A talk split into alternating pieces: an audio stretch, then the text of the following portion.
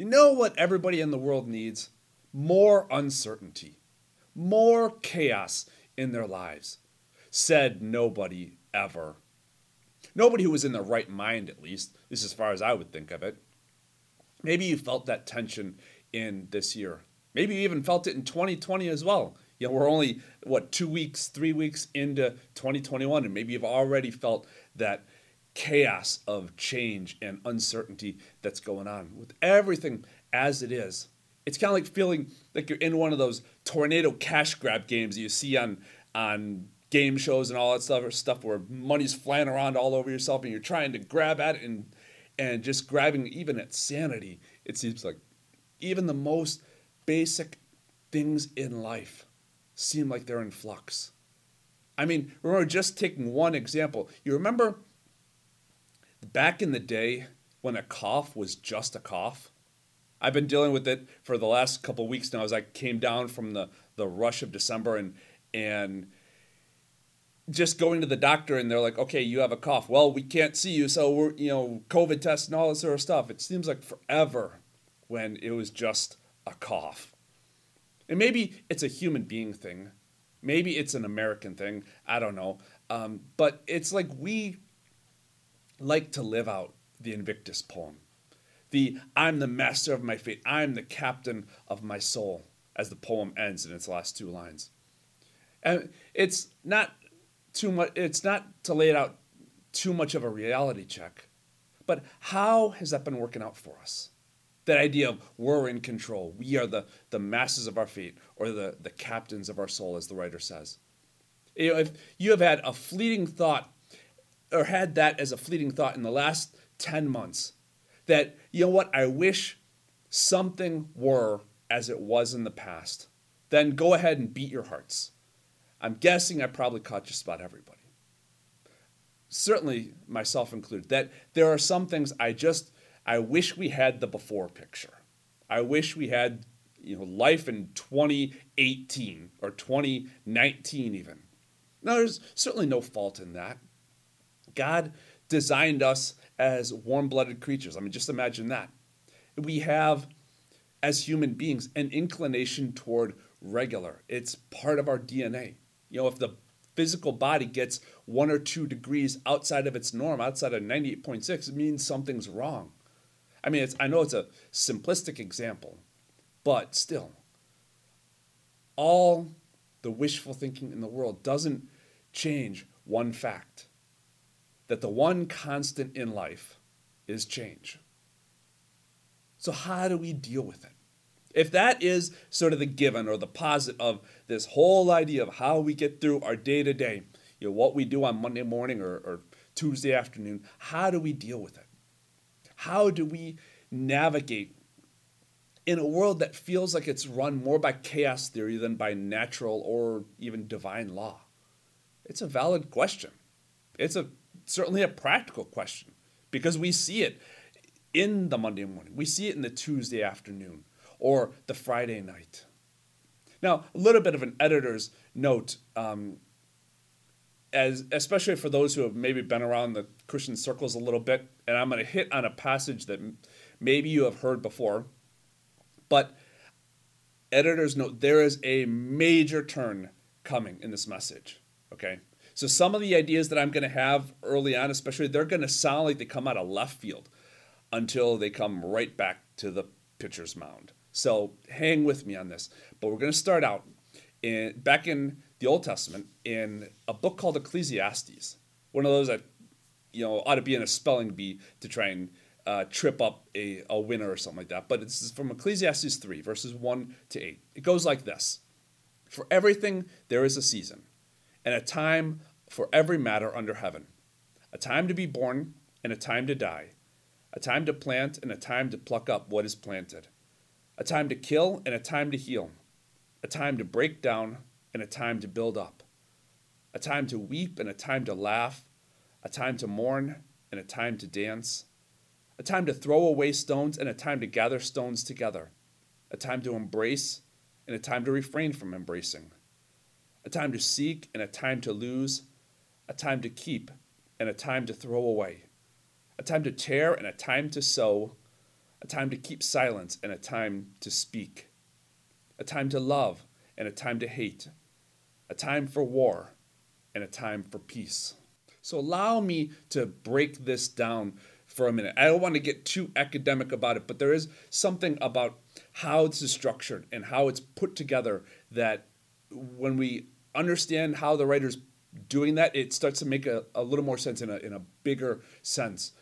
Because it reads like a very rhythmic discord. It has sort of this, a time to this and a time to that, a time to this and a time to that. And we can sort of see the patterns or the seasons when we're looking at life um, that the writer is putting out. The writer is called the teacher or the philosopher uh, in this passage. You know, being here, at least in upstate New York, we're in kind of around farmland, for instance, and we we get, we understand there's a time to plant and a time to pluck up, or a time to harvest, in other words.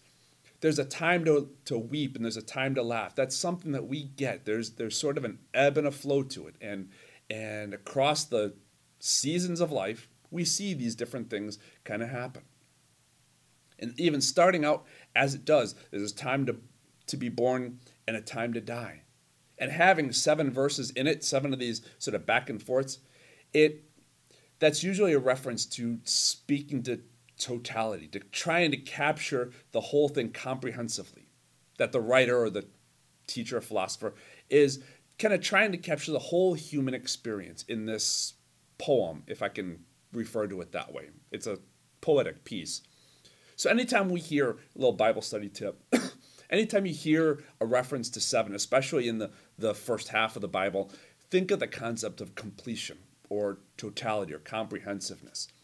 So if this is the full package, life in kind of a nice, neat box, then it makes sense to take comfort in the rhythm. That when we mourn, as an example, it's not something that's out of place in life. There's a, a place for it. When we lose, it's not out of place. It has a season. Life just has these kinds of things, even if we may not wish for them. But here's the rub to the teacher's words, is that these aren't things that ha- that we happen to do. They are things that happen to us. Here's an example to kind of paint this distinction out a little bit. Who, drop a note in the comments, if you had a say-so in the conditions of your birth, if you got to have a vote on where you were born or the time you were born, or what your family of origin looked like and how it was put together. Here's the fact. Just like I, I said earlier um, about the idea of maybe having a fleeting thought that you wish something were the same as it wasn't before, the fact is none of us had a vote when it comes to any of the conditions that are around our birth. Who got to choose the last time that you wept or that you mourned? Usually it's it's a situation that comes and you're in it neck deep, no warning, no setup, no, hey, let's consult with you before we give you something to mourn about or something to weep about. You get the phone call. You see the accident. You hear the heart monitor go to the steady tone. And it's on you. It has happened to you. Now, for that particular example, we can choose to mourn well or choose to mourn in healthy ways, or certainly in unhealthy ways. Unhealthy ways, that's certainly a human possibility. But half of that list is stuff, is parts of life that we may, that we wouldn't wish them on our own enemies. You know, I asked on uh, social media this week, as I was kind of setting this up and, and looking for some of those real life examples, you know, I asked, what's some of the biggest or the hardest changes that life has thrown at you? You know, there are certainly those that are good, that we, um, maybe changes that we instigate or that we, we start. But there's also those changes that are thrown at us. And some people, one person had said that actually a change that was both good and hard at the same time, getting out of the ghetto when he was a kid. Another said, facing day-to-day life without dad in the picture. Her dad had passed away, and I, I'm certainly one who knows all about that one. Or you see the steady flow of death before your own eyes. It's the kind of stuff none of these friends of mine asked for. Rather, it's stuff that crossed their life. And with it crossed their life with a, a time to insert world rocker change here, a time to face life in a new environment, a, fa- a time to face life without your dad in the picture, a time to face life where all you see is sort of the worst that this world throws at you. Here's the fact. We are not masters of our own fate. We are not the captains of our own soul. So what's the prize for dealing with such chaos and such changes in our life? That's the question that the writer asks in verse nine. And, and to spell it out, as I said, kind of my editor's note before, this is where things are kind of going to take a turn to left field. So it's hang with me on this. But the answer comes out of verse twelve and thirteen, a little bit beyond what I read earlier. I know there is nothing better for them than to be happy and enjoy themselves as long as they live. Moreover, it is God's gift that all should eat and drink and take pleasure in all their toil. In other words, as I think one poet said, eat, drink, and be merry, for tomorrow we die. And God has put eternity into our minds, and then it seems like refuses to allow us to understand eternity. It's like we have all this knowledge in, and we're thinking beings, and you know we are the only creatures that think about the meaning of life and and what's the purpose and why and sort of stuff like that. And yet we don't have the capacity to understand eternity. All because God is just a mean son of a gun who's just out there to paralyze us with fear so we comply. Where does all this stuff lead? When everything is happening to us and it feels like God's playing this sort of celestial practical joke on us, it's all about having a good time, the writer says. It gets us.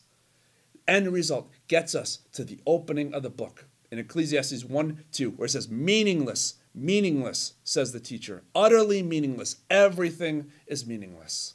Hmm.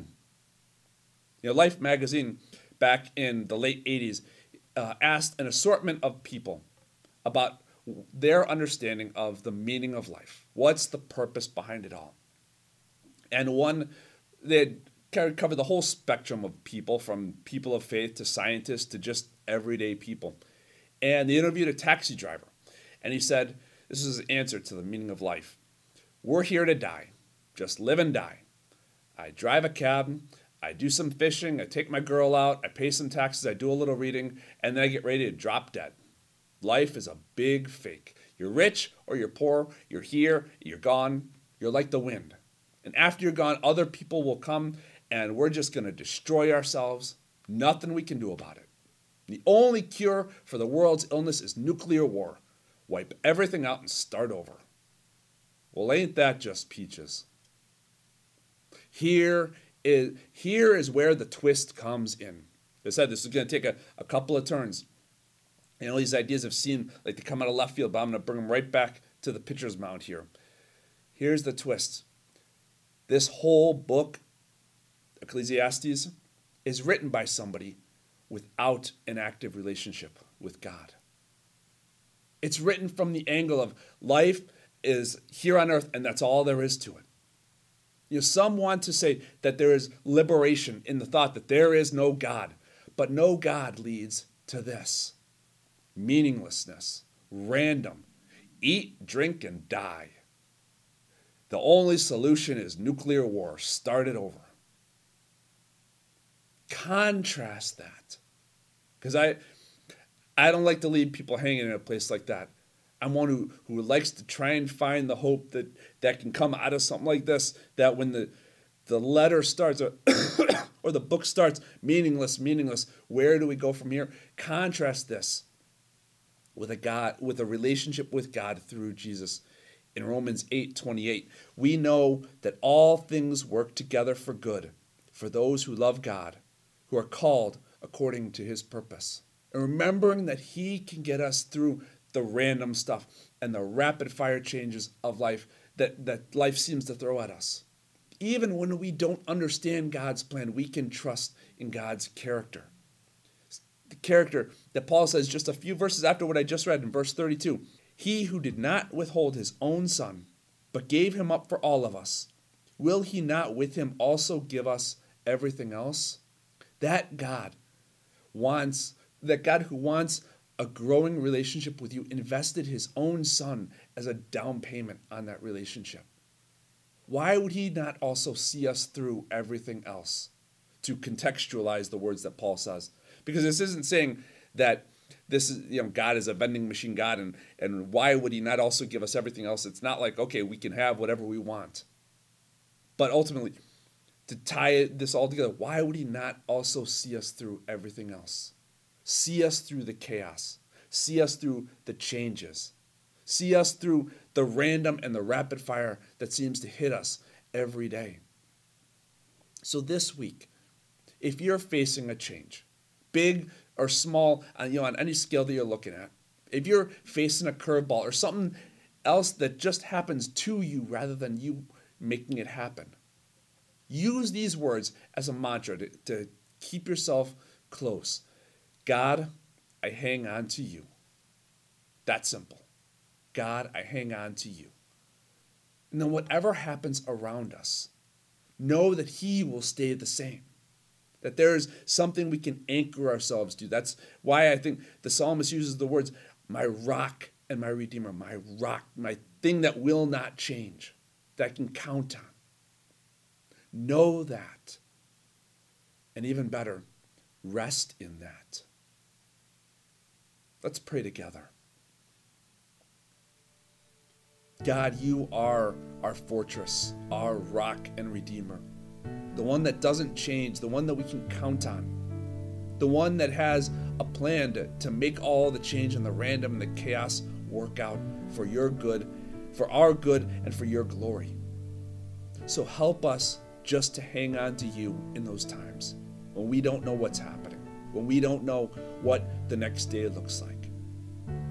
And give us that peace, that comfort that surpasses all our human understanding because of who you are.